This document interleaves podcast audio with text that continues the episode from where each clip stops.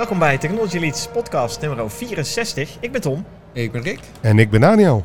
En we zijn vandaag uh, ja, live, hè, zoals dat zo mooi heet. Althans, wij zijn live op het uh, Vint Symposium uh, 2022 met als titel Metamorphosis. Ja. 28ste Vint Symposium alweer. Zo is en dat. gewoon in person, jongens. Ja. Hoe lang is dat geleden? Ja, dat is, dat is een tijd geleden. Meer dan 250 mensen in de zaal. Ja, ongelooflijk. Het is, het is weer nieuw en, ja? en leuk. En ja, Mooie onderwerpen. Mooie onderwerpen. Een leuke al, introductie hebben we nu al achter de rug. Precies, ja. drie sprekers al gehoord. Ja, precies. En we gaan dus even wat meningen peilen. Ja, dat uh, lijkt me een heel goed idee. Maar ik ben wel vooral eerst even benieuwd ook uh, de metamorfosis. Daniel. metamorfosis. Ja. ja. ik denk dat het... Um, ja, we hebben het al een beetje bij de sprekers gehoord natuurlijk. Dat het um, ja, vooral transformatieachtige dingen gaat. En dat je... Uh, nou ja, we zagen ook mooie beelden op het, uh, op het podium met uh, vlinder bijvoorbeeld en dergelijke. Ja, dat is natuurlijk een goed voorbeeld van transformatie. Absoluut. Um, ja, en ik, ik denk dat, het, dat we gewoon weer aan de vooravond staan van de volgende transformatie eigenlijk. Dus we hebben natuurlijk al een heel, hele hoop innovatie en dergelijke gezien de afgelopen jaren. En ik denk dat nu um, ja, toch weer een andere categorie van transformatie er misschien wel aankomt. Echte verandering gaat nu doorzetten met al die nieuwe technologieën om ons ja, heen. Echt, echte verandering. Ik, ik, ik, wil het niet anders noemen dan anderen. Maar je, mm -hmm. Het is gewoon een, een ander type eigenlijk. Ja. Dus het is niet dat het... Uh, het is geen waardeoordeel, laten we het zo zeggen. Oké, okay, oké. Okay. Nou, uh, Rick, metamorfosis? Ja. Nou, Dirk Loorbach die had het erover dat een, een transitie is een reactie op een disruptie. Ja. En de afgelopen paar jaar hebben we nogal wat disruptie gehad. Dus wat dat betreft genoeg uh, aanleiding tot uh, transitie. Zeker. Um, en ja, ik vond het uh, sowieso wel inspirerend om die verschillende uh, principes te zien. Uh, ja, hoe er vanuit de wetenschap over nagedacht wordt. En ja. ook nieuwe begrippen. Mm -hmm, mm -hmm. Um, ja, we hebben heel en, wat op het podium langs zien komen aan definities en, en, begrippen al. Ja. Meteen in de eerste en, sessie. en wat ik dan wel een beetje ontluisterend alweer vond, is Dirk Loorbach die dan zegt...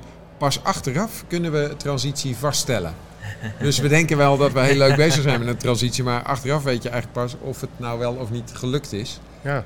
Um, maar dat uh, weerhoudt ons er niet van om uh, pogingen te doen en om uh, inderdaad aan de gang te gaan. Dat is waar. Uh, en ja, dat doen we eigenlijk aan de lopende band. Ja, zeker. zeker. En voor jou, Tom? nou, ik vond eigenlijk het begin al wel, wel interessant met Floris Alkemade, die als architect toekijkt, ja, kijkt naar metamorfose. En ik denk dat we inderdaad wel midden in een soort metamorfose van de ja, samenleving als in ja, alle steden en alles om ons heen, zeg maar, uh, dat dat heel hard in transitie is. En ik vond het wel leuk om te zien dat daar uh, gekeken wordt van op heel lokaal niveau en op individueel niveau is die metamorfose er al misschien wel. De, we kunnen al ontzettend duurzaam bouwen, CO2 positief bouwen, slimme steden maken, je eigen energie opwekken, auto delen tot andere vervoersconcepten, et cetera. alleen als we dat ja, uh, hoe noemen ze dat? Uh, uh, industrialiseren, daar was ik naar op zoek. Ja, dat, dat, is, nog, dat is nog lastig. En ja, dat was inderdaad het, het laatste verhaal waar we zagen dat die disruptie, dat we daarmee ook dingen moeten afschaffen. En, en, en, niet meer in het keurslijf van de huidige regeltjes moeten blijven zitten. Ja, dat het belangrijkste is voor metamorfose om het mogelijk te maken. Ja. Ik, ik, vond het dan wel interessant. op een gegeven moment ging het ook over de verandering van vervoer en zo. Ja. En de spreker vroeg zich af van ja, en hoe moet dat dan? Want iedereen heeft nu een auto en zo. En dan denk Zeker. ik, wij hebben het in de podcast al heel vaak gehad over uh, zelfrijdende auto's. Zeker. Die ja, volgens mij ja. nou juist daar de oplossing voor zijn. Want Carsharing je, en dergelijke. Ja, als je alleen maar zelfrijdende taxis hebt, nou, dan heb je niemand heeft meer zijn eigen auto nodig. Want je bestelt Eens. gewoon het soort auto wat je op dat moment uh, wil Ja. hebben. Ja, maar dat ook weer. De, de verandering die je daarin ziet, die, die levert soms ook weer allemaal andere problemen Mhm, op. Want mhm. ik, was, Ja. eh, ik was in Glasgow dit weekend. Nou, die hadden zo'n zo'n fietsnetwerk met allemaal Oh ja. van die fietsen die je gewoon overal op kan pikken en dergelijke. Ja. Nou was dat nog wel go- goed geregeld, maar genoeg andere steden die hebben van die stepjes. Ja. Die overal rondslingeren en dergelijke. Ja. Het is hartstikke leuk. Ik vind die elektrische stepjes waanzinnig. Het vooral, creëert ook vooral, weer- vooral als ik een biertje op heb. Ja, precies. maar Het creëert ook weer gekke situaties Ja, dat eh, ja. mensen met een rolstoel nergens meer langs kunnen en dat soort dingen. ja, en dan zie je dus dat verandering ook altijd zo moeilijk is. Ja, dat is wel waar. Dat is wel waar. Ja, ja. Nou, eh, laten we zien wat we vandaag nog meer aan metamorfose Ja. verhalen langs kunnen krijgen. En ook benieuwd wat de bezoekers van vandaag daarover te vertellen hebben en wat hun opgevallen is. Ja. Zo, we hebben eh, Paul Neleman eh, bij ons staan, die eh, deze ochtend ook al de eerste verhalen heeft geluisterd. Stel jezelf even voor, Paul. Oké, ik ben Paul Neleman. Ik werk bij de Belastingdienst in Apeldoorn. En ik ben adviseur voor het inrichten van functioneel beheer. Oké, Ik ken Rick nog vanuit de, de testhoek, wat Ah. mijn vorige functie was. kijk, kijk, kijk, kijk. Maar ik vind het Vint Symposium, ben ik al een paar keer geweest. En ja, dat zijn altijd net de krentjes in de pap voor, voor, om dingen op een andere manier te bekijken. Je haalt er altijd wat, wat leuke dingen uit, Ja.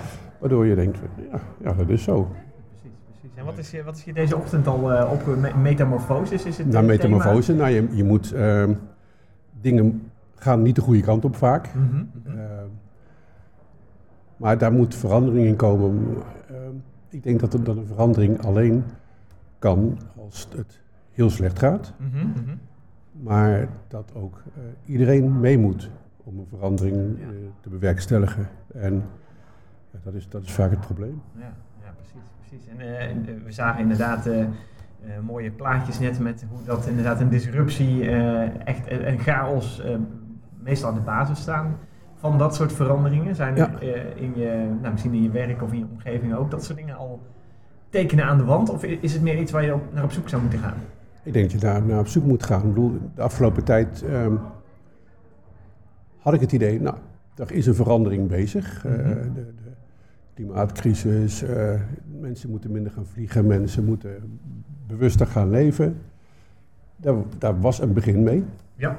Maar ja, nu is er weer meer vrijheid. En mensen gaan toch weer voor een, eh, voor een weekendje naar Barcelona. Ja, en dat ja, soort dingen. Dus het, het is weer heel snel terug eh, naar het oude. En dat is wel jammer. Ja, met de COVID-crisis was natuurlijk allemaal, eh, al die tripjes werden eh, de nek omgedraaid en nu is het Ja, toen kon weer, het niet meer, maar ja. er werd ook gevonden dat het eigenlijk niet meer kon. Nee. Nee, ja, ik denk dat het Ja, ook versneld was daardoor. Iedereen Ja. had de mond vol over vliegschaamte, Ja. maar. Daar is op Schiphol weinig meer van te merken. nee, het moet even ingehaald worden. Nou ja, dat zie je misschien vandaag ook al. We zijn hier ook alweer met 250 mensen bij elkaar. Iedereen wil toch graag elkaar weer zien. Ja. Mensen blijft een soort. Nou ja, dat is ook zo. Dat is ook zo. Ik bedoel, je hebt twee jaar lang eh, in je hok boven eh, thuis gewerkt en alleen online mensen gezien. Het is een verademing om mensen weer gewoon echt, echt te zien. Dat is helemaal Ja. waar, dat is helemaal waar. Nou, ik, ik zou zeggen, laten we je niet langer ophouden en eh, je naar de, het volgende deel van eh, het programma van Metamorfose van het uh, Symposium eh toe laten gaan. Eh, dank Ja. voor je reactie, voor nu in ieder geval. Graag gedaan. Pieter van Loenhout eh, loopt bij ons binnen eh, om te vertellen wat hij op dit moment vindt eh, van de, de verhalen die langs zijn gekomen. Maar voordat we daar naartoe komen, Pieter, stel jezelf even voor. Ja, goedemiddag. Eh, mijn naam is Pieter. Ik eh, ben eh expertise lead bij NS. Zeggen people manager eh, van een eh, hele club met, eh, met IT'ers. Oké, oké. Nou, eh, wat goed. Ehm, ja, wij zijn eh, op het eh, symposium, Vint Symposium vandaag. En eh, er zijn al eh, een aantal hele mooie, inspirerende verhalen langsgekomen. Eh nou, ik zou gelijk de link maken vanuit het laatste verhaal wat we net hebben gehoord over KLM en eh, virtual reality. Eh, zou de NS ook een eh, eh, virtueel reizen eh, moeten gaan doen? Nou, ik zie daar eerlijk gezegd nog niet zo heel veel toegevoegde waarde voor ons eh, in. Ik denk dat eh, onze kracht gewoon is eh, mensen vervoeren van A naar B. Ehm, en dat op een zo mogelijk, ja, zo efficiënt en comfortabel mogelijke manier doen om Nederland in beweging te houden. Dat is een goeie. En ook daar, en- dan maken we meteen een stapje naar het stukje sustainability verhaal, wat we toen straks ook gehoord hebben. Is reizen met de trein natuurlijk wel een heel mooi alternatief te- ten opzichte van nou ja, alle, reizen met allerlei, allerhande fossiele brandstoffen die op dit moment heel veel gebruikt worden. Ja, klopt. Onze treinen die rijden volledig op eh, groene energie. Mhm. Eh, stroom vanuit eh, windmolens en, eh, en zonnepanelen. Eh, het is de meest duurzame manier om jezelf te verplaatsen. En ik denk dat het wel eh, ook aan ons is om ook reizen op grotere afstand eh, mogelijk te gaan maken binnen Europa. Eh, op, een, op een economische en eh, ja, makkelijk toegankelijke manier. Want volgens mij zit daar nog de grootste Ja. Pijnpunten eigenlijk waarom dat binnen Europa nog zoveel gevlogen wordt. Precies. Nou, precies. Eh, ik geloof dat het Yvette Watson was die aanhaalde dat er de afgelopen tijd een heleboel nieuwe nachttreinen bijgekomen zijn. eh. Ja, om binnen Europa te reizen, toch? Ja. Eh, dat gaf ze aan inderdaad, ja. Ja. ja. dat klopt inderdaad. Volgens mij noemden ze 21 eh, verschillende bestemmingen die je nu per nachttrein vanuit eh, Nederland kunt bereiken. Ja. Ja, Nou, dus dat is echt in one go, één ruk, eh, lekker eh, een, Ja. een stukje slapen, ontbijt doen en je bent eh, op een, eh, ja, Europese stad van bestemming eh, op dat Ja. moment. Ja, Ja, dat is natuurlijk wel een heel mooi alternatief voor, eh, ja, voor het vliegen. precies. Maar van de andere kant, ik las ook een, eh, eh, volgens mij een LinkedIn-post afgelopen week van een collega van jullie, Ja, van Thijs Pepping, ja, ja. die het had over het eh, eh, reizen naar Venetië, dat hem dat 38 uur Ja. kostte Ja. Heb ik met ook de trein gelezen. versus Ja. 4 uur met een, met een vliegtuig. ja. Ja, en dat is natuurlijk iets, daar, daar moeten we echt nog eh, ja, eh, binnen Europa iets met het internationale treinreizen om dat Ja. makkelijker te maken. Is wel en- moeilijk. Maar dan, dan was je waarschijnlijk langer bezig geweest met overstappen dan met het feitelijke reizen. Want Ja, 38 waarschijnlijk wel. uur is wel heel veel. Maar ja, als ik nu vanuit Schiphol moet gaan vliegen, ben ik volgens mij ook langer bezig met inchecken dan eh, de daadwerkelijke vlucht. Dat is waar, Dus dat is waar. Dat ja. is ja, waar. ja. Binnen Europa inderdaad eh, is meestal zit je langer op Schiphol dan in het vliegtuig. Ja. Maar dan is dus inderdaad, want je zei het, de toegankelijkheid inderdaad om, eh, nou, Euro- laten we het even binnen Europa houden, hè, dat is makkelijk, eh, een, een Europese treinreis te doen, om hem te plannen eh, en efficiënt uit te voeren. Dat is denk ik dan een van de grootste speerpunten zeg maar, die, we, die we op moeten lossen, om dat echt goed te ontsluiten. Ja, volgens mij wat ook nog lastig is, is het onderling verrekenen van de Ah ja. tarieven tussen de verschillende vervoerders Ja. die eh je ja, mee te maken hebt. ja. De verschillende beheerders van de spoorwegen binnen Europese landen.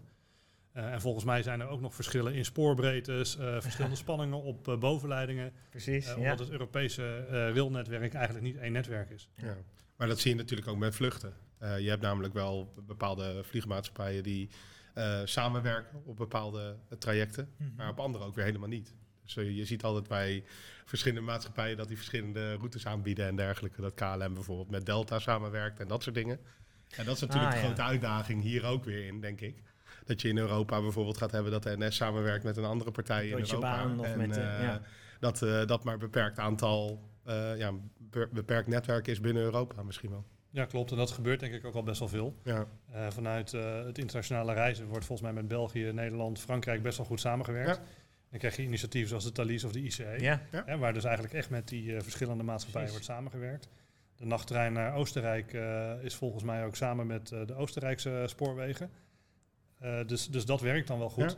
Op het moment dat je echt inderdaad naar Spanje moet gaan doorrijden... en eh, Italië, vanuit Frankrijk naar eh, Spanje Oh. verandert ineens de spoorbreedte... Ja. dan Ja. moet je inderdaad fysiek wel iets... nou moet je een ander type trein hebben. Ja, Ja. Dus dan moet je echt overstappen. Ja. Dat denk ik wel. Ja, ja. En eh, de- hoe is het met eh, data gesteld, zeg maar, wat dat betreft? Want stel, ik wil mijn reis plannen. Ik zit lekker achter mijn eh, laptop en ik wil plannen van eh, Nederland naar, eh, nou, laten we dan Spanje even nemen. Eh, dan moet ik ook alle data hebben van alle vertrek- en aankomsttijden van treinen om daar mooi één lange route van eh, eh, aan elkaar te rijgen. Is, is dat een beetje ontsloten? Nou, ik weet dat niet vanuit de kant vanuit NS als, Mhm. als dienstverlener... maar wel als klant. Oké. Ben ik wel eens aan het kijken geweest. En dat Ja. is ja, in mijn beleving nog steeds wel een drama. Ja, precies. Ja. Het is heel vaak dat je dan ook de melding krijgt van deze reis is niet online te boeken. Ah ja. Omdat daar dan ja, lokaal nog kaartjes gekocht Oh, moeten worden. Of op bepaalde treinstukken moeten dan zitplaatsen gereserveerd worden. Ja, Eh, ja. Dat maakt het niet makkelijker. Nee, nee. En je kunt wel makkelijk naar alle hoofdsteden reizen en zo, maar als je echt point-to-point wil, wordt dat lastiger. Ja. Ja, precies. Ja.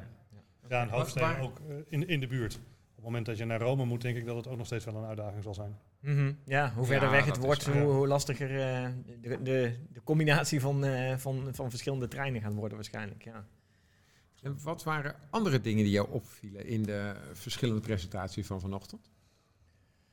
Nou, wat ik heel mooi vond was eh, eigenlijk de, de, de sprekers rondom eh, echt de, de, het transformationele. Dat eh, Mhm. we eigenlijk op dit moment met best wel zware disruptive events te maken hebben gehad of hebben. Ja. Zoals bijvoorbeeld een, een pandemie en oorlog in Europa. Maar dat ik dan ook even terugkijk naar hoe dat dat vertelt. Dat onze regeringen eigenlijk alles eraan doen om die disruptie te dempen. Oh ja, ja. dat is- Ehm, ja. En dat we juist misschien eh, die disruptie zouden moeten gebruiken om dingen echt te gaan veranderen. Ja. Never waste a good crisis. ja, Ze zouden ja. eigenlijk juist de, eh, eh, de disruptie moeten aangrijpen om een Omarmen. verandering te brengen in plaats van de verandering dempen? Nou, ik, ik, ga niet zeggen dat ik de wijsheid in pacht heb. Nee. Maar dat is wel een observatie dat ik denk van, Ja. nou, misschien zouden we juist in plaats van nu eh, de accijns op brandstof verlagen en dan maar nou, het eh, disruptieve van die hoge brandstofprijs omarmen en minder fossiele brandstof gaan verbruiken, gaan we eigenlijk kijken hoe we dat nog dan een beetje kunnen subsidiëren zodat we het in stand houden. Ja. Ja. Ik, ik, las ook een heel mooi artikel toevallig in, de, in, in eh, deze context van de week uh, over het feit dat uh, doordat we nu inderdaad te maken hebben met die met bescherming van de overheid met betrekking tot het redden van bedrijven tijdens de pandemie, tijdens de coronaperiode met alle lockdowns, dat dat een van de oorzaken wel eens zou kunnen zijn van het feit dat we nu zo'n enorm personeelstekort hebben omdat ja, mensen zitten gewoon heel makkelijk in hun, in hun banen eigenlijk nog steeds. En ja, hoeven ook niet heel erg ergens anders heen. Die hebben allemaal netjes doorbetaald gekregen in, uh, in de afgelopen paar jaren. Terwijl, ja, misschien e-, even de, de, korte pijn te pakken van uh, het feit dat ze wel hun baan hebben, zouden verliezen. Uh, en, en, misschien wij zelf ook wel. en dan naar een nieuwe baan overstappen. Ervoor had kunnen zorgen dat we nu ja, in mindere mate te maken zouden hebben met ja, een enorme personeelstekorten om ons heen. Het zou zomaar kunnen. Het is uh, een lastige economische uh, absoluut, absoluut, analyse dan. Maar metamorfose, uh, metamorfosis hè, als, als titel van dit symposium is, is in ieder geval een goed gekozen titel, volgens mij. Nou, zeker. En ik denk ook dat het onderwerp op dit moment ontzettend actueel is. Mhm. En dat, nou ja, het moment dat je kijkt naar die, het beeld wat vanochtend in een presentatie ook werd geschetst, dat uh, tijdens een conventie van Rome in 1970 ongeveer al werd voorspeld dat op dit moment uh, de, de natuurlijke bronnen op uh, zouden raken en, en, dat er disruptie zou gaan plaatsvinden, dan denk ik dat we nu ook wel met z'n allen kunnen concluderen dat, nou, dat dit wel een spannende periode is en gaat worden, waarin we onszelf moeten gaan heruitvinden hoe, hoe we met elkaar en economie moeten omgaan mooie conclusie. punt in de maatschappij. Ja, mooie conclusie so far uh, zou ik zeggen. En uh, nou, volgens mij nog een aantal leuke verhalen deze middag op het programma. Ja, kijk er naar uit. Ja. Nou, veel plezier zou ik zeggen. Dankjewel, dankjewel voor nu. Ja, dankjewel.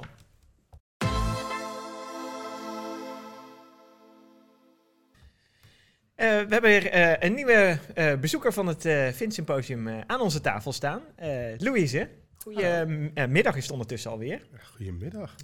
Uh, ja, stel jezelf even voor voor de luisteraars. Dan weten ze wie er achter de microfoon staat. Kijk, nou, ik ben uh, Louise van der Feesten. Ik ben uh, account executive bij Society. En ik heb één klant en dat is KLM. Dat is okay. de beste klant. Dus, wat leuk, wat leuk. Nou ja, we hebben net vlak voor de pauze een heel gaaf verhaal van KLM voorbij zien komen. over nou, virtueel reizen, uh, maar vooral het gebruik van uh, nou ja, virtual reality of, uh, en, en, zelfs extended reality in, in hun bedrijfsvoering. Ja, trainingen. Trainingen, ja. ja. Wat, wat, is jou opgevallen in het verhaal? ja, dat er heel veel mogelijkheden komen. En dat maakt mij altijd heel enthousiast voor dit onderwerp. Mm -hmm. Dat ja, er komt weer een nieuwe wereld aan met ook weer nieuwe kansen. Zeker, ja. Dan heb ik voorheen ook een discussie gehad met Jay Maloney, die er nu helaas niet bij was. Ja. En uh, die zei iets uh, wat me altijd is bijgebleven. En ook als het over dit onderwerp gaat. En die zegt van ja, wij mensen zijn uh, in eerste instantie negatief ingesteld. Dus wij zijn geprogrammeerd om negatief te denken. Oh, ja. En als je dat er weer omzet in positief denken, dan denk ik, jeetje, wat voor mogelijkheden komen eraan. En Precies. Ja, wat kan er allemaal? ja, prachtig. Ja, ja, ja. Ik, vond, ik vond het vooral een mooi voorbeeld dat nu de transitie bij het stuk opleiding van piloten in cockpits, dat je natuurlijk hele dure flight simulators hebt die nou ja, echt een fysieke cockpit is op van die hele mooie poten die heen en weer bewegen. Uh, en dat die transitie nu gemaakt wordt naar een virtual reality bril en een, nou, een, een box met knoppen, uh, om het zo maar uh, te zeggen. Zeker. dat, dat zijn natuurlijk wel hele gave stappen die ze aan het maken zijn om ja, niet alleen dat toegankelijker te maken. Waarbij maar... het mij wel opviel dat ze dan toch wel graag echte knoppen willen die de piloot aanraakt. Uh, ja. Want dat zie je normaal met virtual reality weer niet. Want dan zie je zo'n hand die in de lucht zweeft alsof je een knop aanraakt. Maar die piloot moet wel echt eraan draaien en zo. En dat, dus dat, dat is weer een hele mooie mix. Met een echte cockpit, maar dan wel een virtueel beeld. Knop. Ja. normaal heb je natuurlijk die controllers. Je zit, uh, ja. Ja, maar, alleen je zit natuurlijk niet met controllers in de cockpit. Nee, dus je nee, moet dus, ja. een beetje Precies, precies. Of ze moeten straks hun cockpits helemaal gaan digitaliseren. Dat, we daar, dat ze daar alleen nog maar touchscreens en dat soort dingen hebben. Dan, dat is een heel mooi beeld alweer. Ja, dus, toch? Uh, ja. Ja, ja. zie de vertraging al komen.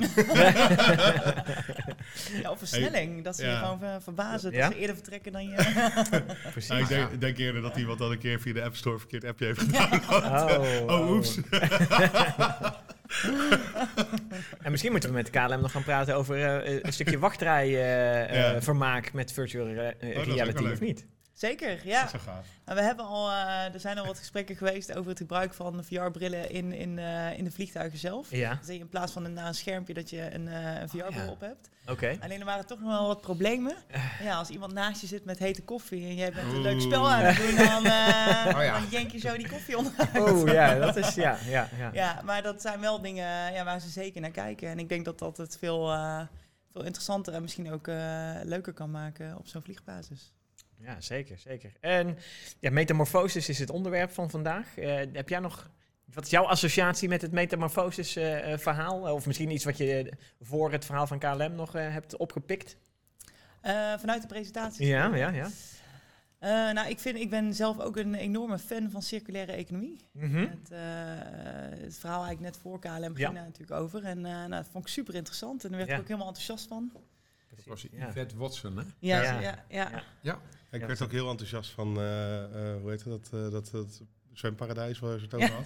Klopt. Daar ben ik vroeger ook vaak geweest. Oh ja, Tropicana. ja, in, in Rotterdam. Ja. Ja, Tropicana gebouw. Tropicana, ja. Wat, wat nu Prachtig. omgebouwd is tot een circulaire Ja. ja, evenementlocatie. Ja, een circulaire economie in één, eh, op één plek, hè? inderdaad. Ja. Leuk, leuk om dat te zien. En volgens, want volgens mij is de link zelfs te maken naar KLM. Want met virtuele trainingen is natuurlijk ook een, een stuk sustainability eh, voor, nou, niet alleen voor hun, maar gewoon om eh, ja, minder CO2-uitstoot te hebben. Je bij, zag het met het voorbeeld van eh, de opleiding van de eh, mensen die de Ja. trekkers besturen, die vliegtuigen van de gate afrijden. ja, het is Ja, heel concreet, scheelt. gewoon minder Het uitstoot. scheelt gewoon heel veel brandstof eh, dat ze het niet in het eh, werkelijk hoeven te oefenen. Ja, je kan je wel afvragen hoeveel het in het verminderen van de spullen zal zijn. Want je hebt natuurlijk een mooie, Ja. eh, minder, eh, je hoeft geen flight simulator-achtig iets meer te hebben. Ja. Maar ja, je hebt wel al iedereen die zo'n zo'n bril op ja, ja, heeft. ja, ja, ja. Ja, Maar die ja. kun je delen, hè? Dus als je het hebt over de deeleconomie, Ja, ja, is het... eh, ik bedoel, niet iedereen hoeft persoonlijk zijn eigen VR-bril op te hebben, natuurlijk. Kijk, Ja, Louise, zeker. hoe kijk jij daar tegenaan? Tegen minder spullen? Ja, dat eh, zou iedereen moeten doen eigenlijk. Hè? Maar eh, het is natuurlijk heel verleidelijk om, eh, om het allemaal maar te kopen. Ja. Maar ik denk wel, eh, en daarvan ben ik ook wel eh, ja, ook echt een medestander van, eh, van mevrouw Watson. ja. Dat ze zei, ja, als je iets bewust doet, en dat is KLM nu ook heel erg aan doen, en dat, nou, ja, als Soci doen we dat ook steeds meer bewust dingen doen, en ook echt nadenken over de consequenties.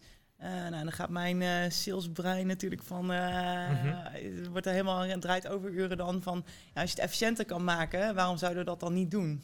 Ja. Dat geldt ook voor ontspullen, van nou, misschien heb je dat wel niet nodig, of misschien is dat wel eh, anders. En als echte vrouw denk ik dan van, eh, ik denk dat het meeste in, eh, in mijn spullen toch in mijn kledingkast hangt. Oh ja. Dat is allemaal even ja, eerlijk voor uitkomen. maar ik denk van, nou, als je dat misschien in, in VR na kan eh, Oh ja. bouwen en je zou in een soort uitleenconstructie gaan zitten, dat ik misschien ja, kan kijken hoe, hoe mijn outfit staat en dat heeft iemand anders in de kast hangen en dat kan Ja. ik even lenen voor een avondje. Ah, dan zou je een soort, soort hele Ja. grote inloopkast kunnen hebben, zeg maar, die je helemaal niet hebt, eh, Ja. fysiek, maar die je wel eh, toegang, eh, toegang tot hebt om nou, voor dat avondje stappen of uit eh, Nou ja, die outfit dan kan je eerst even Oh, kijken van welke kleding hebben mijn vriendinnen in hun kast hangen. Juist. En welke past mij? Oh, dit staat mij leuk. En dan ga je die even lenen. Exact, ja. Ja, dat is wel een manier. Ik denk dat het wel meer op de vrouwen is dan op de mannen, weet je wel? Dat jullie, maar goed, ik denk Ah, ja, dat kleren ja. maken de man, dus... eh, Maar, Ja. maar- ja, nou, nou, nou onderschat je ons wel heel erg. Hoor. Ja, precies. ah, Dus kijken hoe, hoe lang wij hebben nagedacht over onze Onze outfit. outfits Ja. vanochtend, ja, Oh, precies, Nou, precies. vertel. Toch zeker twee minuten. Ja, oh, oh, kijk, kijk, ja. Maar ik kan me wel, nou goed, dan gaan we, maken we er wel heel stereotype beeld van. eh, Ja, dat dames uit. met kleding, Ja, maar de, de, de heren misschien met gadgets en met eh, nou, spelcomputers en, en games. Spel, nou ja, games zijn natuurlijk bijna allemaal tegenwoordig te downloaden, dus dat gaat misschien eens heel erg op. Maar de consoles of de, nou, alle andere Nou, gadgets van virtual reality brillen, eh, et cetera. Aan, aan het lenen van tuingereedschap Ja. in Ja. de buurt. Ja, ja, ook zo, eh, zo zelf. Simpele dingen. Ja, oké. jij, jij hebt geen tuin. Ander maar- gereedschap dan. Ja. Ja, nou ja, inderdaad. In, in die flat van jou, als je een gaatje moet boren, dan heb je zo'n heel speciale ja, ja. boor nodig. Precies, precies. Ja. Dus ook daar zou je een soort hele grote virtuele schuur van kunnen maken. Of een, eh, Ja. game, een game room of zo. Met allemaal hippe games die je onderling zou kunnen uitwisselen. En eh, ja, ik kan, ik kan me wel eens wel voorstellen dat je op die manier hele leuke oplossingen kan bedenken. Die een beetje voortbeduren op wat ze bij KLM doen. Ja, ja, ik denk als je het over circulaire economie hebt, dan zijn, zijn dat juist dingen die, eh, die ook moeten. Ja, Mhm. Waarom zouden we het allemaal zelf willen hebben? Ja. En eh, ja, het is toch wel, eh, ik vind het wel leuk om daarover na te denken in ieder geval. En heel veel bedrijven hebben het natuurlijk altijd over verduurzaming en dat soort dingen. En ja, daar is dit natuurlijk ook een goed voorbeeld van. Ja, Leuk. Nou goed, goede inzichten. Ehm, ja, vanmiddag eh, hebben we nog een aantal andere leuke verhalen op het eh, programma staan. eh, om naar te gaan luisteren. Dus dat gaan we zeker doen. Eh, en ik ben benieuwd eh, wat, eh, wat daar nog uit gaat komen. Yes, Dank voor nu. jullie dankjewel. bedankt.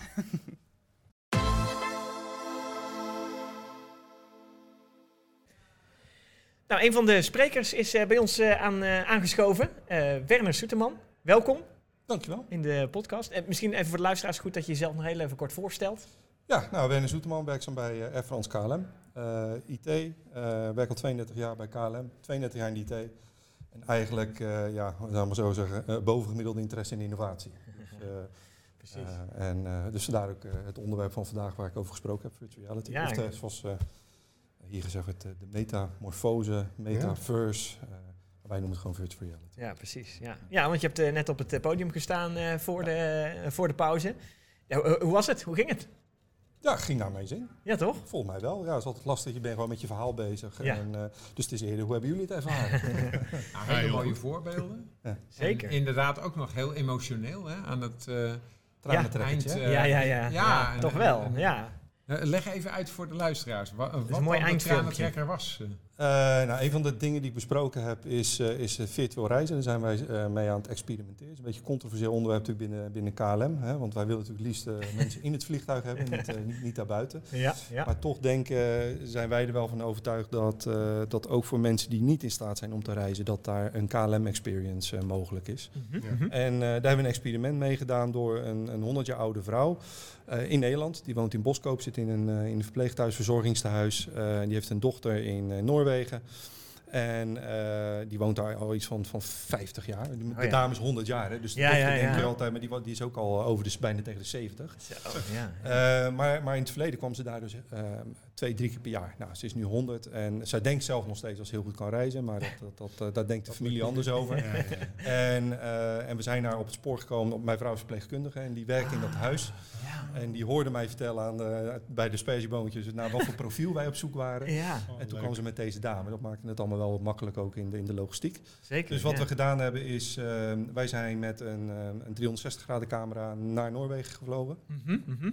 En eh, we hebben de, de, de, de vrouw in kwestie hier in Boskoop hebben een bril opgezet tijdens Ja. Moederdag. En zij is dus virtueel aangeschoven bij het eh Moederdagontbijt. Ja, In leuk. Noorwegen. Ja. En dat, eh, ja, dat vond zij een waanzinnige ervaring. Ze zei ook van, nou, de technologie staat, hè, voor niks. staat voor niks, zei ze. En dat was echt zo. Dat was allemaal spontaan zo opgenomen. is niet geregisseerd verder. Nee.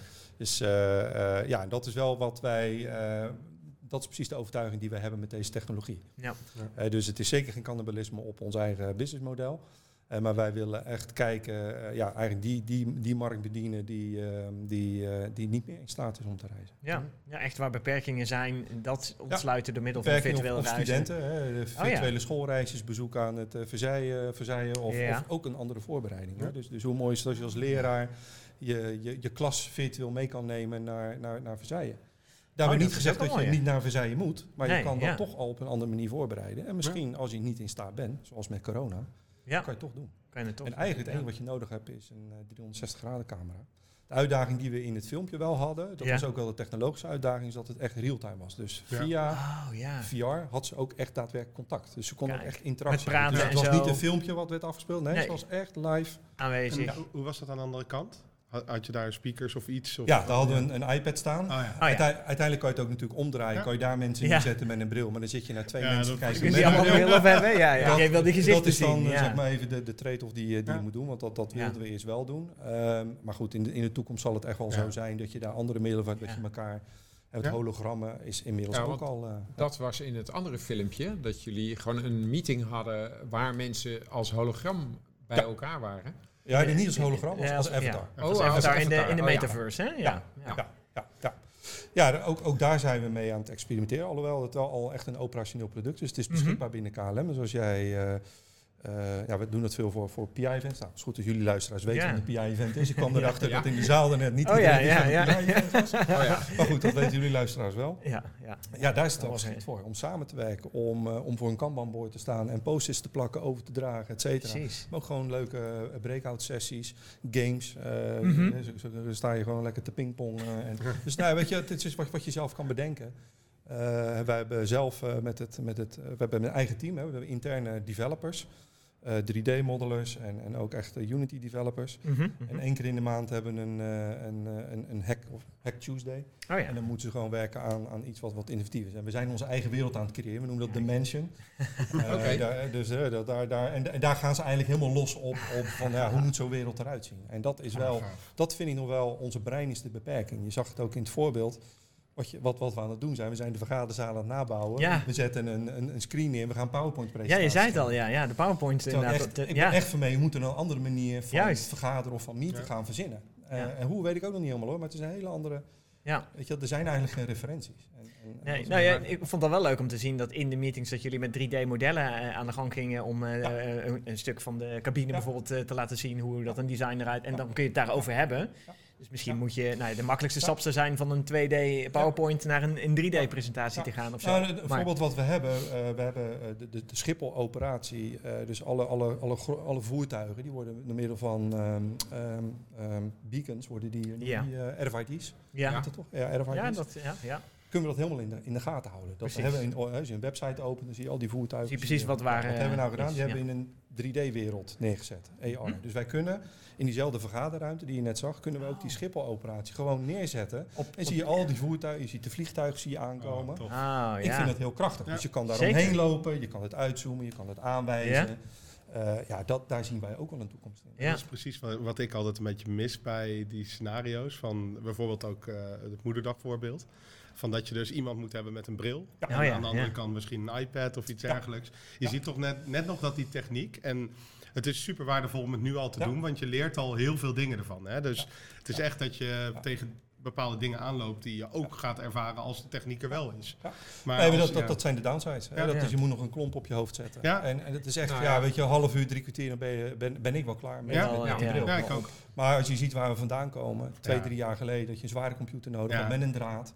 Precies. Nu zijn we volledig draadloos. En, en eh, als, Ja. een, als een piloot zijn training moet doen, zijn recurring training, dan, eh, dan sturen we een bril op naar zijn huis en die gaat gewoon twee weken lekker thuis. Eh, Ja. dat, dat was twee Ja. jaar geleden niet denkbaar. Nee. Nee. Ja, en Ja. dat scheelt natuurlijk ook Ja. enorm. eh, Ja, ja. ja, en eh, eh, waar Daniel en ik het eh, eh, eh, hiervoor samen even over hadden, was. eh, je hebt natuurlijk VR, virtual reality, maar ook augmented reality, waarbij je dus nog wel de werkelijke wereld ziet. Ja, En- Ja. En, en is dat iets waar jullie ook mee bezig zijn? Ja, zeker. Eh, de- die, de- het is eigenlijk een beetje vergelijkbare technologie. Alleen in plaats van dat je echt helemaal immersive bent, eh, leg je, het, eh, leg je eh, eh, over eh, de, de werkelijkheid. En Mhm. vaak ook de interactie met de werkelijkheid.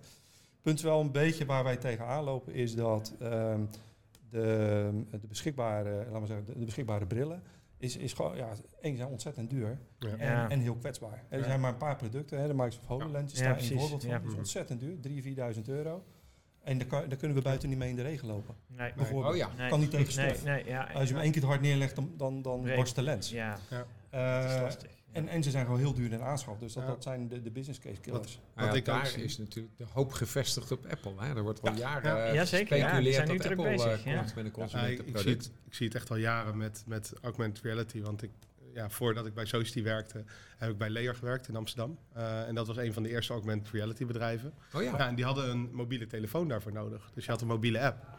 Maar dat was altijd met de, je moest altijd de mobiel erbij pakken. En het was altijd het device wat het probleem was. Mm. Want je kon ontzettend veel mooie dingen doen. We hadden bijvoorbeeld ook eh, interactive print noemden we dat. Dat je dus gewoon een eh, voorpagina van een blad kon scannen en dan begonnen ze in één keer te praten. Het was gewoon levend magazine, zeg maar. en dat was super belangrijk. Maar ja, wie gaat nou zijn telefoon pakken en dan zo een magazine lezen? Ja, dat, dat was gewoon het grote probleem. Klopt.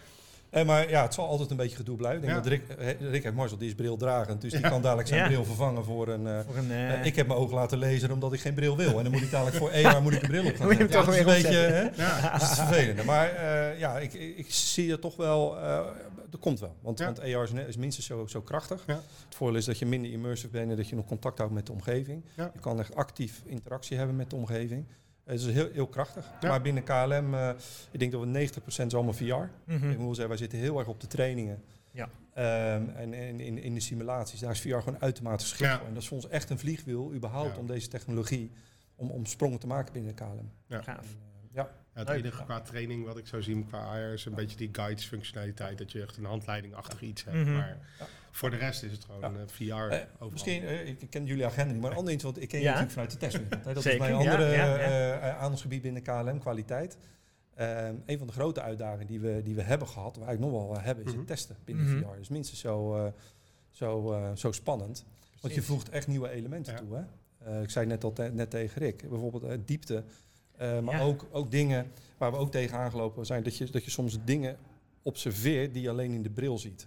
Ja. Develop, Oh ja, als hij aan ja. het develop is, dan is hij aan het developen op zijn Op scherm. scherm. Ja. Ja. Vervolgens compilt hij, zet hij het in zijn bril en gaat hij het doen. En dan zie je het Eh, ineens anders. ja. Ja. Hè, dus allemaal dat soort elementen. Ja. Ehm, eh, waar wij bijvoorbeeld tegen aanliepen met onze cockpit training. Dat is een Embraer cockpit. Nou, ik denk dat je wel een voorstelling bij hebt. Onnoemelijk veel knoppen. Precies. Ja. En we gebruiken die voor de procedures. Hè. Dus, dus de, de, de piloot die, die doet zijn, eh, zijn engine starter procedure doorloopt Exact. Op het moment dat wij één wijziging doorvoeren, moeten al die knoppen weer getest worden. Ja. Daar hadden we een, een, een manuele tester voor. Ja? Eh, eh, Maarten Laken, die is van Ja, Society. precies, want precies. Ik, heb, ik heb zelf geen tester daarvoor. En die zat het allemaal te testen. Exact. Totdat ook Society, hè, dat vraag ze bij Society hadden neergelegd om, om toch eens te kijken of wij AI konden gebruiken. Ja. Want, want wij developen op een game engine. Unity is Ja, een game ja, engine. ja, precies. Ja. Daar zit AI in. Daar zit Ja. de bots in. Waar je Precies. normaal gesproken tegen vechten, et cetera. En kunnen we die. AI nou Ja. niet gebruiken om te testen? Nou, Oh, dat hebben we samen met Society uitgevonden met jullie AI-team. Ja. Ja. En nu zijn we dus echt in staat om die knoppen gewoon echt in, in nou, voor mij is, is het één of twee seconden. Ja, Echt. ja, ja, ja, ja. We worden allemaal afgelopen. En, niet eh, normaal. ja, ja, ja, ja. En ja. dat, eh, ja, dus, dus ook geautomatiseerd testen in VR, dat, dat, dat is echt wel een, eh, zijn hele leuke Ja. uitdaging. Ja. Ja. Mooi. Dat is Leuk. Dus die, eh, eh, mooie toepassing mooie. van alle Ja. nieuwe Ja. technologieën. Nieuwe technologieën die op ons afkomen. Zeker. Inderdaad. Een hele metamorfose ook op testgebied dus. Zeker, nieuwe attributen, toch Ja. Ja, kwaliteitsattributen. ja, ja, ja, ik zat er gelijk al aan te denken. jullie, Ja, eh, heel goed, heel goed, heel goed. Ja, ja, ja. ja. Heel mooi. Eh, dankjewel voor nu. Ja, Eh, we gaan eh, lekker door met het programma eh, eh, deze middag. En eh, nou, veel plezier nog vandaag. Yes. Oké. Dankjewel. Dankjewel. We hebben Sander aan eh, de podcast tafel staan. Eh, nou, je hebt al eh, een aantal keer op het podium gestaan om het seminar vandaag in goede banen te leiden. Ja. En je komt net van het podium af waar we bij het Zoe gesproken hebben, of althans Zoe heeft gesproken. Ja. Eh, ja, wat, wat, wat zijn jouw observaties van vandaag eigenlijk, tot nog toe? Nou, wat mij als, als eerste opvalt, en daar zijn we heel erg blij mee, is eh, het enthousiasme eh, van de mensen in de zaal. Er hangt Mhm, een mhm. ontzettende goede sfeer. En daar maakt ons toch wel eh enigszins druk om. Weet je, twee jaar lang vanuit de studio hebben wij, of vanuit de zaal met camera's en computers, Ja, hebben wij het virtueel gedaan. En nu voor het eerst zijn er weer gewoon klanten fysiek over de vloer bij ons. In grote hoeveelheid. En de sfeer is gewoon heel erg goed. En dat merk je zodra je zelf op het podium gaat staan. En je begint je verhaal en je merkt de reactie van de zaal. Dat is heel erg prettig. Dat is echt eh, ja, een heel warm thuiskomen. Dat is het allereerste wat me opvalt. Wat ik gewoon persoonlijk heel fijn en prettig vind. En ik weet dat eh Menno dat ook vindt. Dus dat, dat doet ons goed. Ja. Eh, lekker. ja, wat ons verder opvalt. eh, ja, we, we openen met, met Floris eh ja, Al- Alkmaar. Maar fantastisch verhaal, weet je. Zo, dat is, dat is, dat is eh, filosofisch, eh, terug naar duurzaam, verandering bij jezelf. Dat zijn wel natuurlijk de verhalen waar we, waar we naar op zoek zijn. Het thema Mhm. is metamorfose. Dus eh, het praten over die verandering die we als maatschappij moeten ondergaan, dat deed hij fantastisch. Ja, En dat ja, was een lekker begin. En vervolgens hadden we, hadden we Dirk Loorbach. ja. Die vanuit een ja, meer wetenschappelijk, ja, bijna een professor die inderdaad stond te preken daarover. Ja. En ja, vervolgens Yvette Watson, en die ken ik ook al jaren. eh, ja, een fantastische vrouw. Vol enthousiasme die het nog eventjes eh, daadwerkelijk toepast in het dagelijks leven. Zeker. Dat was een lekker begin. En daarna zijn we lekker doorgegaan met, eh, ja, met de metaverse, 3D-achtige werelden, deepfakes, eh, tot aan de nieuwe wereld van marketing. Een live demo. Live Ja, demo, demo, ja. Heel, heel Hey, dapper. heel dapper. Ja, super tof. Ja, Ja. dat was eh Caesar, die stond gewoon op het podium even zijn eigen app te laten zien. En, en Ja, Ja, maar hij, hij, uitnodiging, hij, hij laat, hij, hij start zijn app op en dat wordt dan eh, gesynchroniseerd via Apple TV of zoiets, weet ik veel allemaal. Ja. Maar hij laat vervolgens gaat hij inderdaad die, die- dat, dat podium gaat hij inlopen scannen. En drie seconden later zie je gewoon het podium in 3D. In 3D, ja, dat, vond ik, dat vond ik wel heel stoer. dat was Ja. Zeker indrukwekkend. Ja, daar, en daar gaat hij vervolgens op associëren wat, wat je met dat soort modellen allemaal kan. eh Mhm. daarop voorbeduren. Ja, weet je, de gouden toekomst, die jongen. Ja, ja, ja, het was Dus, echt eh, leuk. En, eh, het is grappig, want eh, je zei net uh, metamorfoses, thema, heel Ja. duidelijk. En we hebben eh, nou, van een hoop bezoekers en een aantal van de sprekers en eh, hebben reacties al gekregen in deze podcast. Ja. En iedereen zegt, het thema is zo actueel, zo Ja. ontzettend goed gekozen. Eh, en ja, dat, dat is gewoon al heel erg leuk om te zien. eh, dat- ik, dat dat- ik denk dat het een beetje de tijdsgeest weergeeft. Hè. We komen Mhm. uit, de, uit de lockdown, de coronapandemie. En eh, we zijn allemaal weer een beetje normaal aan het werk. Maar iedereen proeft dat we toch als maatschappij moeten gaan veranderen. Want ja, duurzaamheid, klimaatproblematiek. Yvette Wot had zelfs over, biodiversiteit die achteruit gaat. ja, diversiteit, inclusiviteit.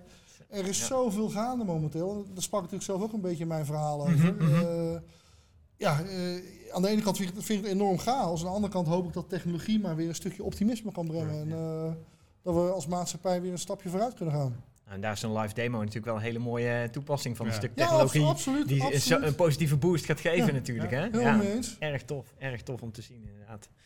Ehm, eh, ja, ik vond ook nog een hele leuke, wat ik dan weer eh, vond. Volgens, ik zit even te denken welk verhaal het was. eh, maar het voorbeeld van biomimicry in gebouwen. Volgens mij Ja. was het... Dat was Yvette Watson. Yvette Watson Ja. inderdaad. Die liet zien dat zonder een klimaatinstallatie in een gebouw... je toch het klimaat helemaal spot on kunt krijgen... door een termietenheuvel te, ja, te imiteren als het ware in een gebouw. Ja, maar dat, weet je, Maar dat is toch wat- geweldig? wat mij- wat dat is fantastisch, wat mij ook zo, gewoon zo gaaf lijkt. Is dat als, als, ja, als Yvette zijn, dat je dus gewoon Ja, klanten adviseert, ga jij zo'n eh, termietenhoop nabouwen. En vervolgens wordt het dus wordt het gedaan. En, Ja, je, hebt dat, je hebt dat idee en dan wordt het in de praktijk toegepast. Dat Ja. vond, ik- dat vond Ja. ik zo, eh, zo, zo vet. Want, want inderdaad, eh Dirk en Floris die praten Mhm. dan over waar ik naartoe moet. Ja. En zij doet het dan. Ze staat gewoon met de voet in de Ja. modder. En, eh, ja, en, hoe? Dus dat, wel, ja, dat is super vet. Super Wat, vet, wat ja. ik daarbij wel interessant vond, ik moest toen terugdenken aan mijn eh, een, een reis naar Barcelona, waar Gaudi een heleboel gebouwd heeft.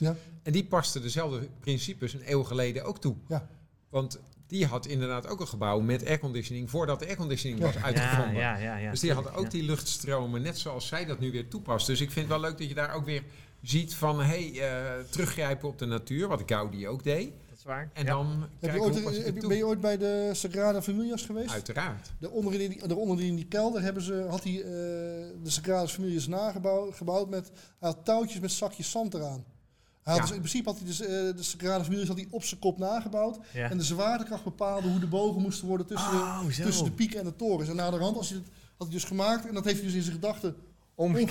omgekeerd. En daar is, daar is dat, de, die, die gigantische Ja. kerk is voortgekomen. Jemig. Dus ja, we- weet je, wat dat betreft kun je Ja. natuurlijk heel veel leren van de natuur. En, Ja. Ja. weet je, we zijn, nog, we zijn allemaal nog niet zo heel erg eh, slim. Dus, Nou ja, eh, dat- ja. Ja. Dat is natuurlijk ook een van de aardige dingen die inderdaad bij Yvette Watson in het verhaal zat. Van kijk maar naar de natuur en kijk eens wat je daarmee kunt. Ja. Ja. En, eh, Nou ja, en het laatste verhaal van, eh, van zojuist, eh, eh, wat, wat we als laatste net eh, gehad hebben, wordt, eh, wat je, nou ja, een soort live interview deed eh Ja. on stage. Dus zo is Eh. Ja, precies. eh, de de TikTokification, eh, zoals dat. Ik vond het een mooi woord ook overigens. TikTokification van de Ja. samenleving.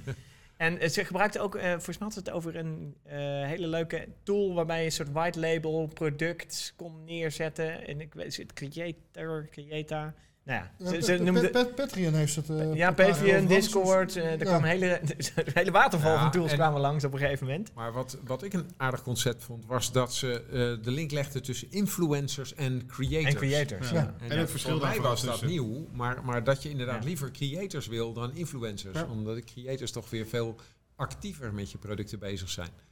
Nou, en ook Ja. kijk, als je, wat, wat ze eigenlijk al zegt, van als, jij, als jij een creator bent en je maakt een mooi product of je zet een mooi merk neer en jij bent in staat om daar een aantal fans eh, omheen te verzamelen, een fandom te creëren, Ja. een, niche community. En die fans zijn bereid om voor, jou, ja, voor, voor jouw product eh, te betalen. Ja. Dan kun je daar een- gewoon een, eh, een fantastisch mooi salaris mee, mee creëren. En, en natuurlijk online zijn steeds meer mensen digitale producten aan het creëren. Jullie maken nu een podcast. Eens, Andere ja. mensen maken een YouTube-filmpje of, of een TikTok-filmpje. Dus zij heeft het over compleet andere, Ja. andere businessmodellen. En dat vind ik gewoon heel gaaf. En dan gaat ze volgens ook nog een link leggen naar Web3 en crypto. Eh, dat je dus inderdaad ook eh, digitale eh, ja, eigendommen kunt hebben en dat weer ook kunt verkopen en verhandelen. Exact. Ja, weet je, dan is de sky is the limit. Dus, en toen was ik ook weer lost. Eh, Ja, want ik pikte daar meer uit op dat dat juist nu weer wat aan het achteruit gaan is. Hè? De, de, de waarde van, Ja, is dat eh, zo? cryptovaluta. Ja. Volgens mij is juist Nou. met de NFT's is, een enorme eh, boost weer bezig. eh. En ja. ja. voor een halve, wat was het? Ja, ja, ik had het net. Heb jij een board ape of niet? ik zou wel een boord ape had. ja, precies. Had ik niet gestaan. Nou, ja, dat denk ik ook inderdaad. Ja. Dan moet Nee, je voor mij toch even uitleggen wat een board ape is, hoor, want ik ken hem niet. de Board Ape Yacht Club. Dat, dat is, dat ja. is de, een community waarbij eh 10.000 unieke plaatjes van apen zijn gegenereerd. Ja. En die zijn vervolgens verkocht. Inderdaad. En dat plaatje is aan de ene kant is het, ja. is het een eh, identiteit, een sociale status, maar het geeft je ook toegang, Toegang, tot een ja. Discord-server waarbij, waarbij dus 10.000 mensen bij zitten. Ja. Maar die 10.000 mensen, die Board Apes, zijn inmiddels een half miljoen of een miljoen of nog meer waard. Per stuk, Het hè? zijn allemaal miljonairs. Oh. En die als zitten met elkaar kan. krankzinnige dingen te verzinnen. Ja. En wat ze ook nog wel mogen doen met die Board Ape, je hebt daar, als jij zo'n Board Ape Ja. koopt, heb jij het unieke IP-recht over dat plaatje. Ja. Dus je kunt er nieuwe producten mee, mee maken, een Ja. t-shirt, een petje of een trui. Wat ook. Maar je kunt er ook, eh, een aantal zijn nu verkocht om Hollywoodfilms mee te maken. En het gedeelte van de opbrengsten gaat naar die fanbase toe. Ja. Dus Ja. het is een decentraal Ja. model van Disney. Ja, en Board Ape, omdat Wat alle apen die gegenereerd zijn, zijn apen met een verveelde blik. Dat is dus letterlijk Oh, boord. op boord die manier, ja, ja. ja. En de ene is, je hebt een gouden boord en Ja. de andere heeft gewoon een Ja, petje op. het is echt- Dus de ene is eh, nog unieker dan de ander. Eh, en Ja. daar wordt gewoon grof voor betaald. Maar wat ik me nog wel afvraag, wat, hoe kom je aan al die sprekers? Want het, eh, elk jaar zit ik hier weer en dan denk ik van, god, dan wordt er weer een blik sprekers opengetrokken. En dan denk ik, goh, Ja, maar weet je, dat, dat is, dat is ja. denk ik hetgeen wat, wat, wat Finn doet. Een beetje voorop lopen op de massa en kijken, spotten wat daar gebeurt. En meestal de mensen die wij interessant vinden, eh, vinden ook andere mensen interessant om te horen. En wij proberen tussen die verschillende sprekers er maar een rode lijn te Mm. ontwaren. En dat proberen we uit te dragen. Dus vandaar een metamorfose. Ja. En het, ja, het is een beetje, de ene keer heb je je eerste thema en dan ga je de sprekers vinden. Nou was het een beetje een mix. eh zo vult het zich vanzelf. Dus eh, en wat ik al zei, zo'n Zoe Scalan, die, die volg ik al twee jaar. Ja. Maar Ja, in en die Nederland past nu ineens heel goed. Ja, Ja, die past heel nu goed, ja. perfect. Ja. Ja. Dus, eh, dus ja. Leuk, leuk. gaaf.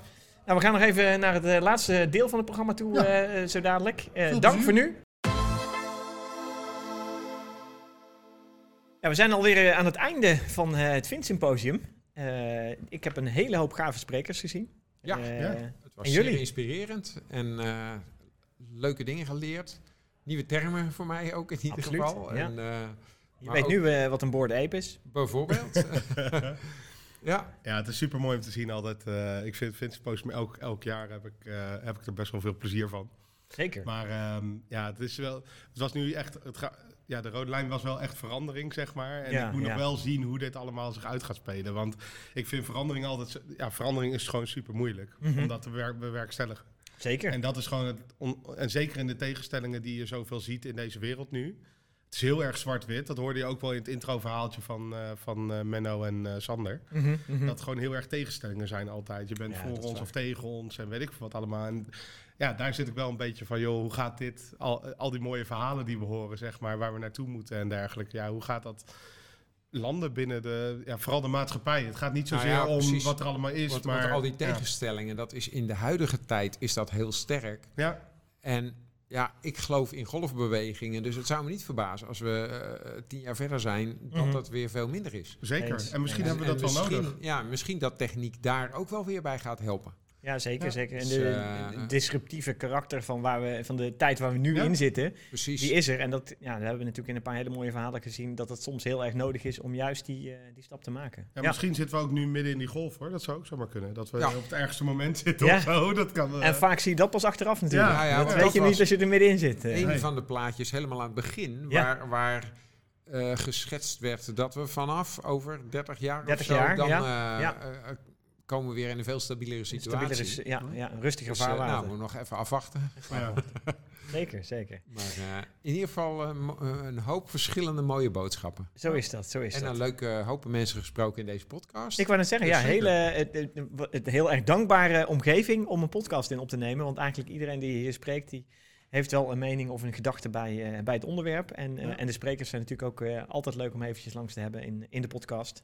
En Eh, iedereen vindt het geweldig om weer live bij elkaar te zijn. Ja. dat is, dat is helemaal waar inderdaad. Wij ook. Ja. Wij ook. Wij ook, inderdaad. Ja, wij, wij zijn geen eerst- uitzondering daarop. Voor het eerst in tijden hebben wij weer met z'n drieën om een tafel Om met echt- microfoons gestaan. Exact. Nou, wie weet is het, is het te horen in de podcast. Ik ben benieuwd. Misschien wel. Ja, oké. Laten we daarmee afsluiten. eh, en ik zou zeggen tot de volgende podcast. Tot de volgende. Tot de volgende.